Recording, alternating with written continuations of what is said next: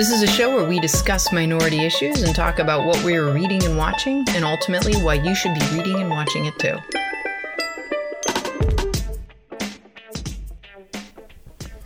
All right, this week we're here to talk about the TV show One Mississippi, and I have here with me the one and only Maura Smith. Hello. All right, so Maura, can you tell us a little bit about this show? Maybe who created it, who's involved, and where people might be able to watch it? Sure. Well, first of all, you can watch it um, streaming on Amazon Prime. It's an Amazon Prime original show. It's a dark comedy um, created by Tig Notaro and Diablo Cody, who you might know from Juno. Tig Notaro, um, some of you may know, she became pretty famous a couple years ago when she did a um, comedy set at the Largo Theater in Los Angeles, where she came out and sort of announced that she was just diagnosed with breast cancer, and it um, I think the the set be you know sort of went viral and there was a big um, reaction to it. And then she released the set on CD and I believe that was nominated for a Grammy actually. And she's sort of been really groundbreaking in terms of her comedy both as a cancer survivor and um, a gay woman. And then there was sort of the the premise of the story is it's semi autobiographical, and the idea is this woman Tig who Yeah, I was Go going to ahead. say, how does it? How does this story? Because the TV show doesn't follow her exact life, and and it's Yeah. not it's not all true. It's it's a generalization and kind of playing off of her true story, but with some twists. And so, explaining how the show is actually different from her real life. Right. I mean, I think almost to start, talk about how the show's similar because she talks about this sort of worst year of her life where she came down with C. diff, which is a really intense uh, intestinal disease. She was diagnosed with cancer, had a double mastectomy, and then her mom died. Um, in the show, it goes in that order. And I think in life, it went C. diff, then her mom passed away, then she was diagnosed with cancer. Um, but the general sort of facts of it are similar.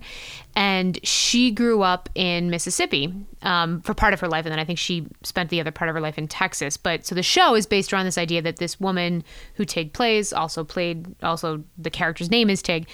Um, sort of has all these horrible things happen to her and then she goes back to bay st lucille mississippi to live with her um, stepfather and her brother Okay, so it's basically uh, you can see on IMDb that's where we got some information, just a, like a basic summary.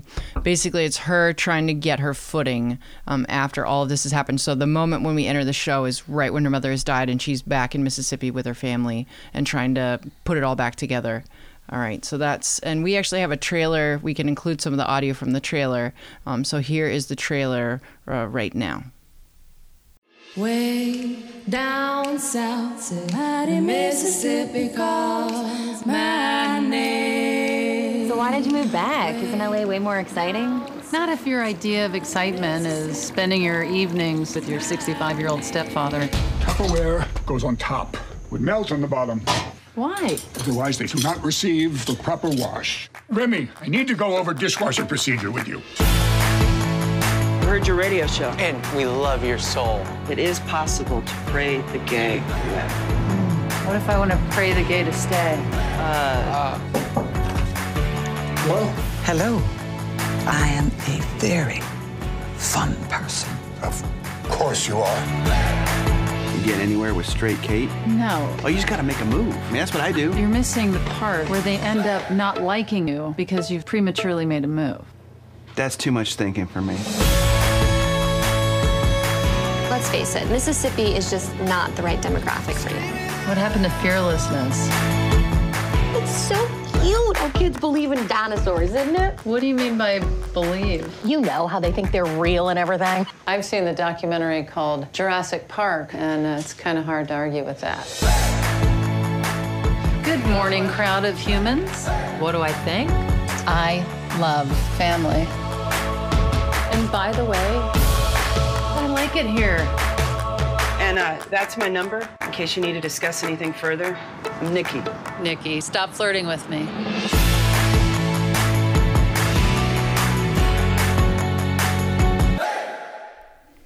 All right, so Maura, you're the one who introduced this show to me, so I'm really Mm. curious for you to explain how you came about finding this show because I think it's it's really powerful, and Mm. I've kind of fallen in love with it in such a short period of time, Mm. uh, binge watching it with you. So can you tell us how you found this uh, found the show? Sure. Um, so, for those of you who have Amazon, you know that when you log in on the app, I we I have a Roku. So when you log in, you sort of see the you know Prime shows that are available, and then like suggestions for you and Prime movies. So we had finished watching the marvelous Mrs. Maisel, which we should probably talk about at some other At some point point, yes, we definitely it's should. really enjoyable. It's really good. But so I had finished that and I was sort of like looking for a new show to watch, um, mostly because I watch shows on my iPhone when I'm at the gym. And I had seen the poster for One Mississippi a couple of times and I was like, I just, I, mm, I'm not sure about this because the poster is Yeah, I was gonna say, what's the Tig. poster, yeah. So it's Tig standing in front of what looks like a, I don't know, like a series of, um, like wallpaper with lemons on it, and she's pouring a pitcher of lemonade, but she's missing the glass. So I think the whole idea is it's like when life gives you lemons, make lemonade, but she's still missing the glass. Yeah, and she's got this twisted version of lemonade. Yeah. So I had seen the poster a couple times, and I was like, um, I don't know what that is, but I don't, I can't tell you what it was, but there was something about the poster that always made me be like, no, not gonna do it. Keep that in mind, those of you who's in business marketing trying to pitch your films and Mm. yeah. sell them to the audience. You know, and I am the worst to be like, well, if I don't like the cover, I'm not going to buy the book. Like, I am one of those people. There has to be something that kind of intrigues me. So what got you to watch? So, long story, very long story short, I was sort of like, ah, just nothing sounds good. And it was like between that and Mind Hunter on Netflix. And I was like, I don't really feel like a show about serial killers around Christmas time. So I just logged in and watched the trailer for the second season of One Mississippi. And I was like, wait, this is an adorable lesbian show. Why did I not know this? Poster, you should have done a better job of letting me know that. I would have been watching it forever. So Did you watch it at the gym? the I started it. I started the pilot at the gym. I watched one episode at the gym, and then embarrassingly, well, no, not embarrassingly, because they're like twenty. The episodes are twenty minutes long, and there's only say- six per season. Yeah, so there's two seasons and there are six episodes in each season. There are only 12 episodes in total and it's only about 20 minutes per episode. So Mhm. it's not that much viewing time, which was a I think that's kind of why I agreed to watch the show with you because I thought, you know, it's a limited amount of commitment. Mm. But then as the show was going on, I was so sad and watching the clock as the 20 minutes were cl- like kick- clicking Yeah. down. And uh, I wish that there was more of it, so we will easily rewatch the whole series. oh, definitely. So yeah, basically, I blew through the whole thing in about a day and a half. Well, thank you for rewatching it with me. Oh, you're welcome. I would love to say that that's the only time I've rewatched it, but that would in fact be a lie. Okay, that's good to know. All right. So, I'm we can dive into the content of analyzing the show as we normally would do ourselves. And something that I think is interesting about you in particular is your interest in lesbian representation in television mm. and film. And as we've discussed in the past, there might not be uh, that much representation these days. Um, you talked previously about how the L word was something that was really important to you, um, and seeing different types of lesbians on screen and interacting with each other. But we've also talked about how some of those uh, stereotypes or character caricatures weren't necessarily representative of someone we could actually relate to, um, or people we were seeing in our day to day lives. So that's I'm I'm quoting you in the past, Ah. just so everyone knows it's not my original idea. That's yours. Um, so I'm interested in your and as well as mine. We'll talk about this. Uh, how what how we think lesbians are represented on on screen in this storyline and you particularly might relate to one character and then I might relate to another character. Yeah, I mean, it's interesting. There's a lot to unpack in what you were just talking about. And I think, you know, lesbian representation and queer representation sort of I guess let's let's just talk for a second about queer female representation. And I think one of the reasons that a show like One Mississippi is really interesting is it's definitely a queer woman's story being told by a queer woman and also a queer woman of a certain age. You know, she's not 19, just moved to LA to, like, I don't know, become a singer songwriter or whatever it might be. You know, this is a woman who's in her, I don't know how old Tig is, but I would say probably mid to late 40s. Um, you know, who's living her life very honestly. And there's never, one of the things I liked about it is there was never a question of, is she out? Even to people in Bay St. Lucille, Mississippi, she was like, yes, this is my girlfriend Brooke. How are you? You know, it was never, never a question. Because I feel like so many times when you see, um, you know, LGBTQ content on television, it's, there is an element of angst simply because it's how do we fit? Do you know what I mean? So it was nice that that wasn't the case, especially for a show set in Mississippi. And there was even some, there were some characters in there who were drawing attention to the fact that she Mm. was gay, Mm-hmm. but she never questioned it and basically said, "You got a problem with that?" you Yeah. know, and wasn't engaging with the. I mean, she wasn't afraid to have the conversation. No. but she basically said, "If you don't believe in me, I'm not going to spend my time with you." Right. I mean, there's an episode in season two where um, someone that she knows is in the hot. I don't want to give anything away. Um, This is someone, really funny, yeah, someone that she knows is in the hospital, and she goes in to go visit them, and there's sort of like an elderly woman there who's the receptionist, and she doesn't want to give Tig the the room number, and actually asks her to leave because she's gay, and comes straight out and is like, well, if you have a problem with it, you know, talk to the. I think she says like the great state of Mississippi or something, and Tig comes back with something that I think is amazing. She says, well, you know, being gay is a choice, right? So I'm not gay anymore cool can i go in and see this person?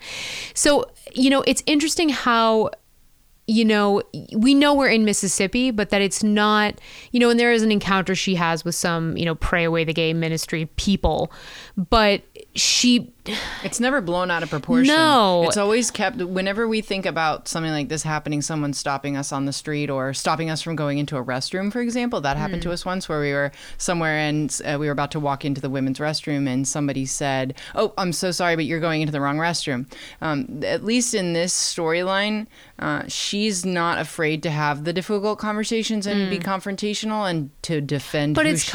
confrontational in such a non-aggressive way Mm-hmm. you know i mean because it's it's a comedy and i think that it's not the way she sort of bats them down is just being like well This is who I this am. is i'm not i'm not going to be embarrassed by the fact that this is who i am and i'm not going to attack you i'm just going to sort of just be smarter and cleverer and more witty than you and sort of win the day. I think there's something nice about seeing someone who's queer, LGBTQ, not afraid and who also wins, you know? Yeah, I think for a minute I wanted you to talk. A, well, we can talk about Tig's style because the other day Mm. you said that you could relate to Tig's style and mentioned something to the effect of you thought that Tig was more stylish than you, and I refute that. I think that you are actually very stylish. Oh, well, thank you. Yeah, but I think that what you said, she's in her 40s, Mm. possibly, no offense to Tig, but possibly early 50s. I Mhm. can't tell by now. And she is very stylish and she's Mhm. not pretending to be anyone other than herself.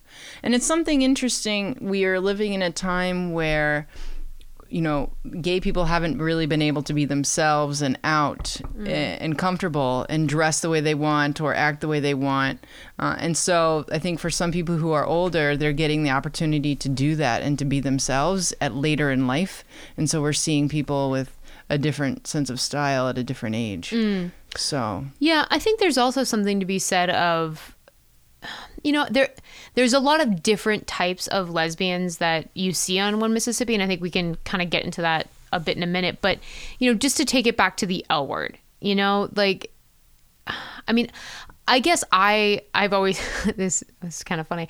I've always said that I identify as a chapstick lesbian, meaning I'm not a Revlon, you know, lipstick femme, but I'm not also wearing a leather jacket, riding a motorcycle, stereotypical butch, you know? So like I'm sort of I would say I tend more towards the butch side of things, but I'm not fully there either. I'm kind of a little bit in between.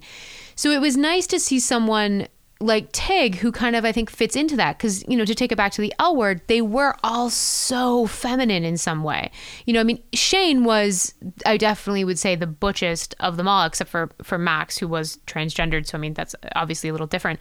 But you know, with Shane, I don't know. It was still like I feel like they were trying to take you. They were trying to give you a character, a, a group of people, a character to relate to, and then Mm. they were dressing her up and trying to make her highly sexualized in, Yeah. in a different way. Yeah. trying to still make her appealing to, you know, I don't know if this is appropriate, but still appealing to men Oh, I think that way. that's very appropriate because I think that that was definitely something that Showtime was thinking about. I think that's why you, and not to go too down this rabbit hole, but I think that's why you had Tim in the first season and Mark in the second season as the male voyeuristic. Yeah, like the male gaze through which audiences could enter into this world. So to me, I guess it's like, yes, Shane dressed sort of how I dressed, but it was more like, I can't imagine how much time she's spending in the morning on that hair and that makeup to look like she didn't spend any time on that hair and that makeup. Yeah. Whereas I look at Tig and I'm just like, yeah, you're me. Like you came out, you used a towel on your hair, probably some like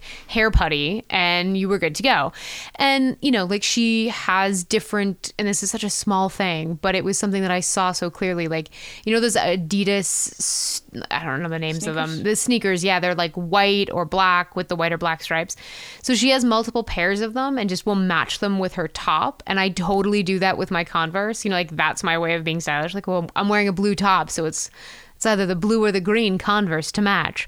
So it's just it was such a unique sense of style that felt so me and we hadn't seen before. yeah, and I think that's a really important point is, you know, representation matters. And I think the idea of being able to turn on a TV show that, I mean, let's face it, was on a major platform. Like Amazon Prime is a major, major platform. It is now. Yeah. And I think, you know, the fact that you could turn that on and say, wow, that person is me, that matters. You know what I mean? I'm I'm at a point where I'm confident with who I am, what my style is. But, you know, I think back to like little closeted Maura who, you know, would have seen that and my mind would have been blown. And I think a representation like that may have helped me be slightly more comfortable and confident with who I am earlier in life, to be honest. And I would have to agree. I know that my name is Kate, and but I relate most closely, I think, with the other Kate in the show. And I think that in society, I, I have this conversation with young people almost daily. Um, you know, working with teenagers, and they want to label everything. You have to either be um, preppy, or you have to be goth, or you have to be lesbian, or you have to be bi, um, or you have to be trans. And there's this generational shift happening. And I think I mentioned this previously in another podcast that um, we have a much more fluid generation coming and they don't know what they are and they're okay with not necessarily labeling things.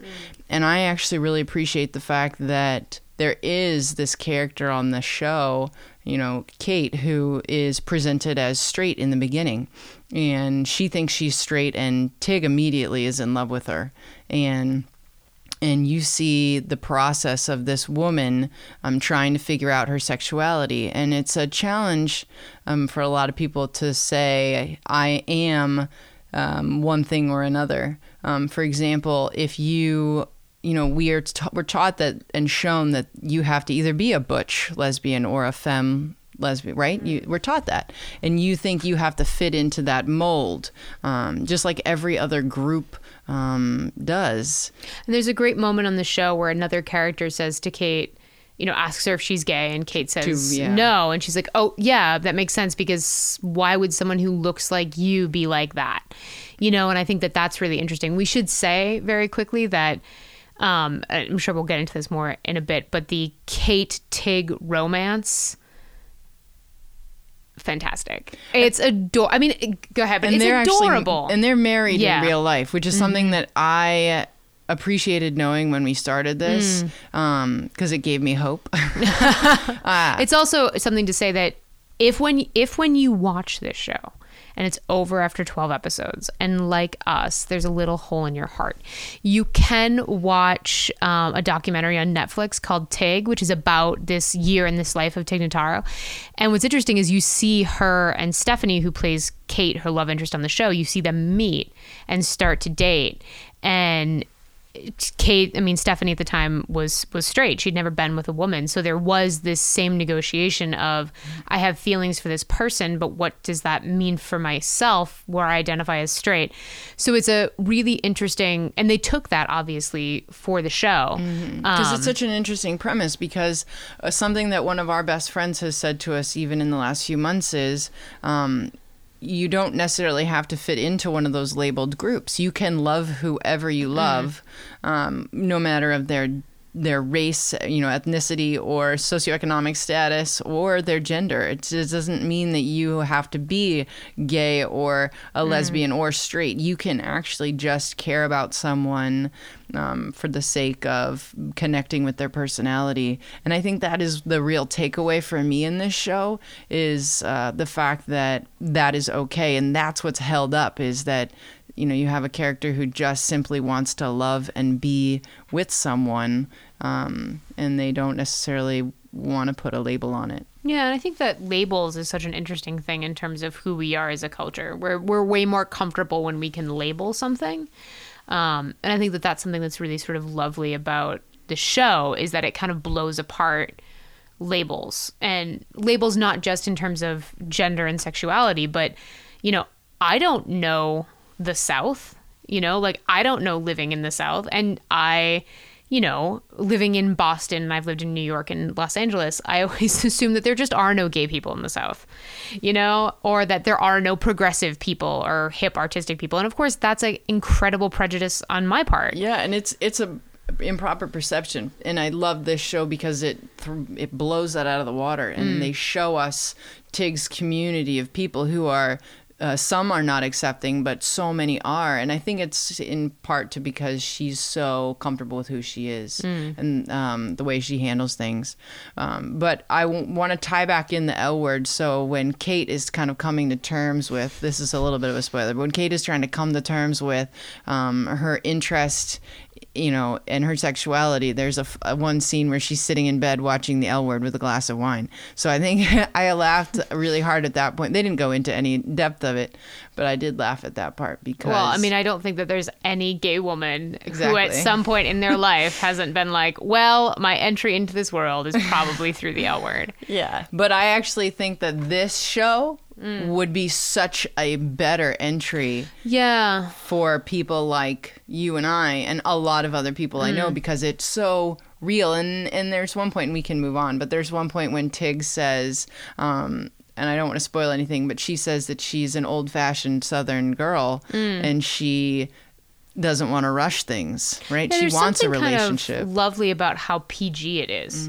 Yes, exactly. That's what I'm meaning. Is that why it'd be such a good entry? Because the L word is just so not PG. It's very I- R. I was very uncomfortable watching some of it because I'm I'm not a prude, but I am more I guess more traditional in what I like to watch on television. Mm. And so for me, the L word was just a little bit too extreme. Whereas I think this was so like this is just everyday life. It's a very sweet. I mean, like obviously it does deal with darker issues, but it's, you know, because there's a, a fantastic sort of story arc in season two dealing with workplace sexual harassment, um, which we should definitely talk about. But you know, overall, it's such a sweet romantic comedy, both between Tig and Kate, and then her brother Remy has a love interest, and her stepfather Bill.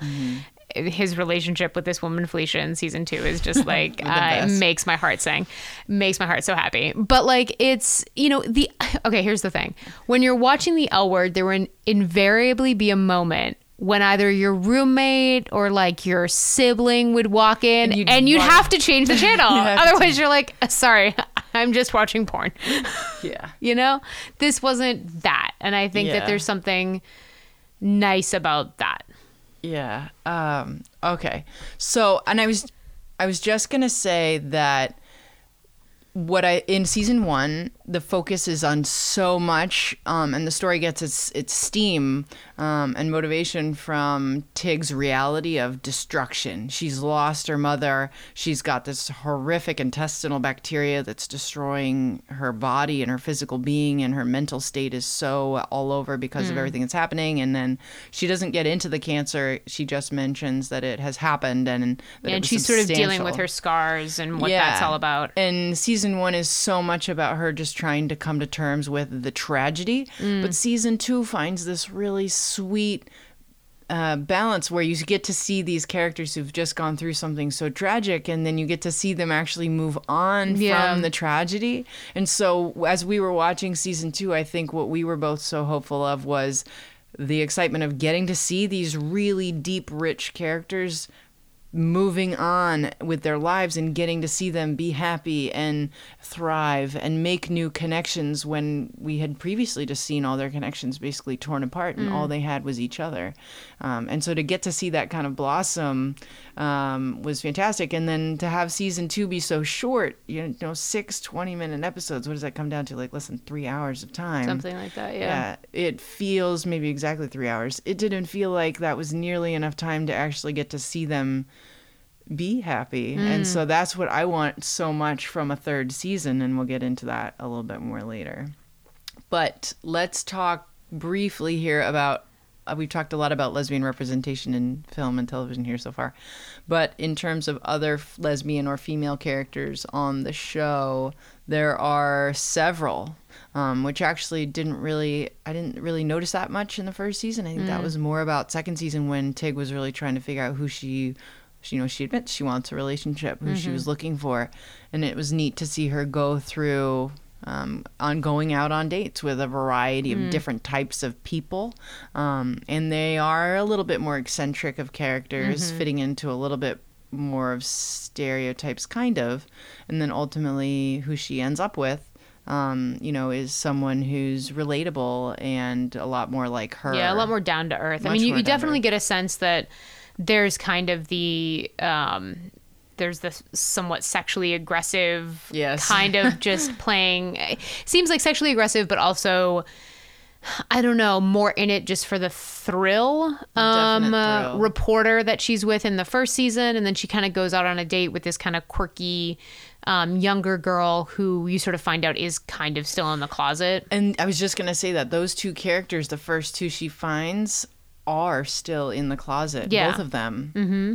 and Yeah. you get a sense i mean and they don't go into this much but i imagine i think that that's something people encounter everywhere but i would think in mississippi especially um, and then she dates this um, She goes on a date. yeah, she one goes on a date with a um, singer songwriter who is out. yeah, who is out. And it's nice because there's this scene where they go to this like, you know, party that happens for lesbians once a once a month, I think they say, at like a different place, Mm-hmm. Like a like, a pop-up pop-up. party. Yeah.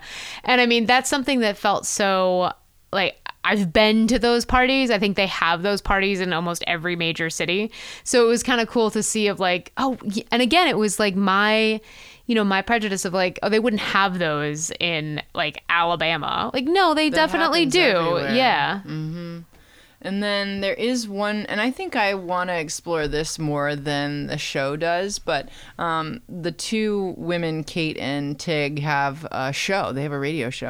Uh, ironic, and they have they work at this place where there are other people with shows, and there are these two gentlemen who have a morning show, and then they have a, a third person who's this female um, character, and there's only a very limited exposure. There's a moment where the two men who are roughhousing and kind of um, really crass, and they're walking by Tig and Kate, and they shove this woman into Tig, and I picked up on it immediately that they were that was a moment of them teasing and mocking, um, pushing her into a lesbian um, because Tig is so clearly gay, um, and I had a moment of registering that um, that that woman perhaps had shared some information with those men who were being insensitive about it. Oh, wow. And then later on, she shows up at that at that pop up party. Yeah, it's funny because I didn't get that Mm-hmm, mostly just because I think that those two characters, I think it's like Donkey and Kevin or something like that. Mm-hmm. Yeah. It's like Donkey Kevin back in the morning. Um, reminds me so much of morning shows we've listened to in our life where they are so obnoxious. Mm-hmm. Um, but yeah, it's interesting that you got that. I didn't really think of that, but it was such a nice reveal when she's shown to be at this party, Mm-hmm. and it's like, right, because like LGBTQ people are everywhere and they don't always walk around with a sign being like, hey, this Mm-hmm. Yeah. Mm-hmm. is who I am, you know? And that begs to another topic and question of, you know, a lot of people don't necessarily know about the sexuality um, of others, and and there are people like Tig who's very out there and very present, and then there are other people who don't necessarily present as being gay. And I've grown my hair out in this short last two years that we've had. Short last two years. Yeah, very short. It's happened so quickly. And I used to have very short hair, and people used to correct me all the time and tell me I was going into the wrong bathroom or believe that I was masculine or male. Um, and since I've grown my hair out, now I'm people don't know, and I guess I'm flying under the radar in a different way. And they're saying things to me and around me, thinking I am straight and not knowing um, how offended I am sometimes. And Mm. so it's there are people in our society um, who don't necessarily present, um, and that fits into the labels that we were talking about earlier. Uh, was that you don't necessarily have to fit into a label, but our society can't really handle that yet. We're not Right. We're not quite accepting of that. Yeah, it's interesting that you bring up the thing about the hair because um, since this is radio, I should probably describe it. But um, I have very short hair, and I would say two, even three years ago, even maybe a year, I was definitely getting, "Yo, dude, you're going in the wrong bathroom." I know, and that seems What to can I get you, sir? I don't get that anymore. But it seems like, I don't know why. It seems like the, I, f- I feel bad because we've used that example now. I think this is the third time, but it's such a clear and embarrassing moment. It's very jarring. It's jarring because you're halfway in the bathroom, there are women around, and all of a sudden someone is shouting at you. And you Mhm. have to come back out of the bathroom, and all you really want to do is go to the bathroom. Well, so, it's, it's the shouting at you that makes you feel like I'm a sexual predator. Yeah, you're in doing this moment when you're like, no, it's the, I have those parts. I promise. Yeah. But it's like what's so funny about it is I don't know whether like society at large is becoming more aware or maybe it's because I'm now with you and you seem so clearly like a woman that I get it but it, it's even small things we were at the Apple store the other day and it was what can I help you ladies with Yeah, I get um, I get all the time now. In the last year since my hair's been long, I get sweetie, honey Mm. pie, madam. I'm still not getting sweetie or honey pie Yeah, I get but those you know every single day. How can I help you? I'll Su- take just bunch. the. I'll, I, I might not be getting sweetie and honey pie, but I'll just take you getting my gender correct. I'm with not that. challenging it. yeah, exactly. We're not like getting Yeah. aggressive about my not knowing or my a own young person who asked their parent in the line at the grocery store, "Are they a girl or a boy?" Because that happened. oh, that was fun. That happened a lot. yeah, at like Whole Foods too. Oh, I know the most accepting and progressive Mhm. place. And then you still Is get that a boy or a girl? And then I always wanted to turn around and say, "What does it matter, kid?" See, I wanted to turn around and be like, neither. Yeah, which is such a that is a thing now. I guess that uh, I think a lot of young people maybe are just not challenging it as much. Yeah, maybe. Especially like I was mentioning earlier, this generational shift towards um, acceptance of all things. We actually, for example, I was trying to do. We're running a little long here. Uh, we're doing a lighting demonstration. I was using a mannequin head in my class, and my students, I I said, "What should we name this mannequin head?" And um, and the kids said Danny, and then the others said, "Okay, only Danny, but only if it's gender neutral." So I had to say they, them the whole time. And so I thought that was neat that I have 16 year olds who all wanted this mannequin Mm. head to be gender neutral. So, all right. So the real question is moving on here, uh, moving into a third season. We were going to have a discussion about what we would really like to see in a 3rd Mm-hmm. season, but unfortunately, we have a reveal, which is all over the internet. Yeah, I mean, I'm we're, sure we're essentially no. I think we're breaking news right here on this podcast. No, no. I, I took out my phone to like Google if there had been any news about a third season. we're very focused on the third season. And it's canceled. Yeah, they canceled I'm the show. Pissed. Yeah. and it's all because essentially Amazon has come out and said very publicly that they want a Game of Thrones, which uh, you know. They want their own que- version. Question is, why does Game of Thrones legitimize you, Amazon? I think more Mm. content like Marvelous Miss Maisel or One Mississippi is actually what's gonna like. I mean, th- Mm. ju- just to go down a brief rabbit hole, Hulu is now completely legitimate because of The Handmaid's Tale. Like, yes, it's dystopian, it's dark, but it is centered around female issues, and now that's one we could talk about lesbian representation in as Actually, that well. One is we should talk about. Yeah, well, that's for another episode.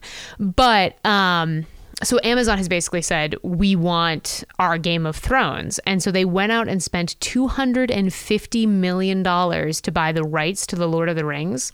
So they're making a Lord of the Rings TV series on Amazon. Which, by the way, does this culture need a Lord of the Rings Amazon series when we had?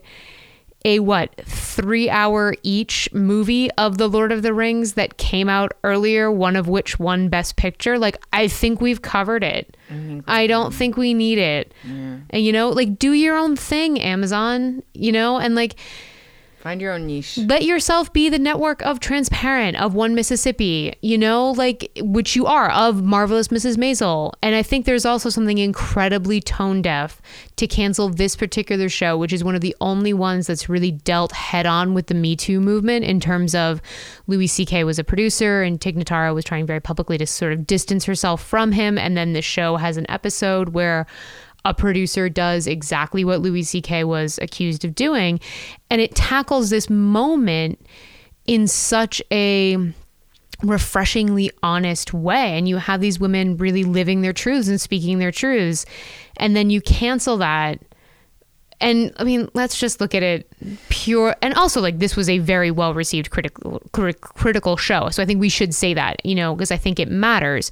You know, how long did um, you know, I'm trying to think like CBS kept, you know, all the like The Good Wife after the ratings had gone on gone Mm-hmm. gone down. They kept it on because it was an awards darling. So, and I think it's interesting that One Mississippi was nominated for a GLAAD award for best comedy series the day before it was canceled. Well done, Jeff Bezos. But I guess my my comment would be, you know, there's something that legitimizes you just by also making good content. It's not just copying a formula that's worked for another network. Which is so much of what Hollywood is. Yeah. uh, Which is following the formula and Mhm. hiring uh, writers or directors or even buying rights to things that have been successful other places. And there's no Mm. fault in that. You want to have a successful model. Yeah. But there's, you know, I would agree with you about the, I, you know, I forgot that Amazon did do Transparent Mm. and the success of that show. And um, Amazon is kind of changing some of our culture and is on the cutting edge of a lot. There's Um, also something to be said about leading and not following. Yeah. You know, Mhm. like there was nothing that HBO was following when it put Game of Thrones on. Mm-hmm. Yeah. So Amazon blaze your own path. Yeah, and especially with all the awards that Miss Maisel's Mhm, winning, I, and a lot of people all of a sudden have caught on to it now that it's winning awards online. Yeah. to see, and they're asking questions about the show, which we have thankfully already watched, thanks Yeah. to you again. Um, so I think that I think we can end on this note saying that uh, we have clearly made our opinions known about how we feel about this show and the importance of seeing these characters and these types of characters and. The, just very quickly before we leave, I just need to say Bill and Felicia are my everything. I just need because uh, so basically just very very quick side note I promise. Season 2 becomes this wonderful thing where there are these three love stories, one between Tig and Kate, Remy and this woman that he meets at his church, and Bill, who is Tig's buttoned up, straight laced stepfather, We meets have a whole oh my god, an equally buttoned up, straight laced woman who works in his office, and they start this relationship together that is one of the sweetest, funniest, and also heartwarming. Yeah. it melts your heart. It's so and it's so well acted because both the actors who play Bill and Felicia, um, I think it's John Rothman and Cheryl Lee Phillips. I think um, they're both so wonderfully deadpan, and they play off of each other so well that it's of all of the relationships that might be the one that I mourn not seeing how they progress more. Like the seeing them honest, move yeah. in together and I like know. merge their nests. I want to live in a world where I get to see that. Okay, I would agree with you fully. And and we have this whole other topic of but you know talking about the two male characters in this show not even talking about uh, lesbian representation just talking about representation of men and particularly uh, the storyline of men who have maybe grown up in uh, without proper role models or you Mm. know or with some things that have happened to them and how do they uh, how how do they act in their relationships? And and they need some guidance and they Mm. need to to rethink some things and they need to heal as we've talked uh, before. So that maybe is for another episode. Yeah. um, so anyways i hope that you all go out and watch the show one mississippi on amazon while it is still up hopefully knowing amazon it will be up for a while. Um, but encouraging uh, amazon especially to continue making content of this nature. So thank you very much for listening today um, we had fun talking about this Yeah. Thank you, Kate. All right. Bye, guys. Thanks so much for listening today. And I also want to thank Ben Sounds for his amazing intro and outro song. And if you have questions about any of the content we reviewed, or if you have any recommendations on what we should be watching or reading, please reach out to us at our production company, greatnorthernfilm.com.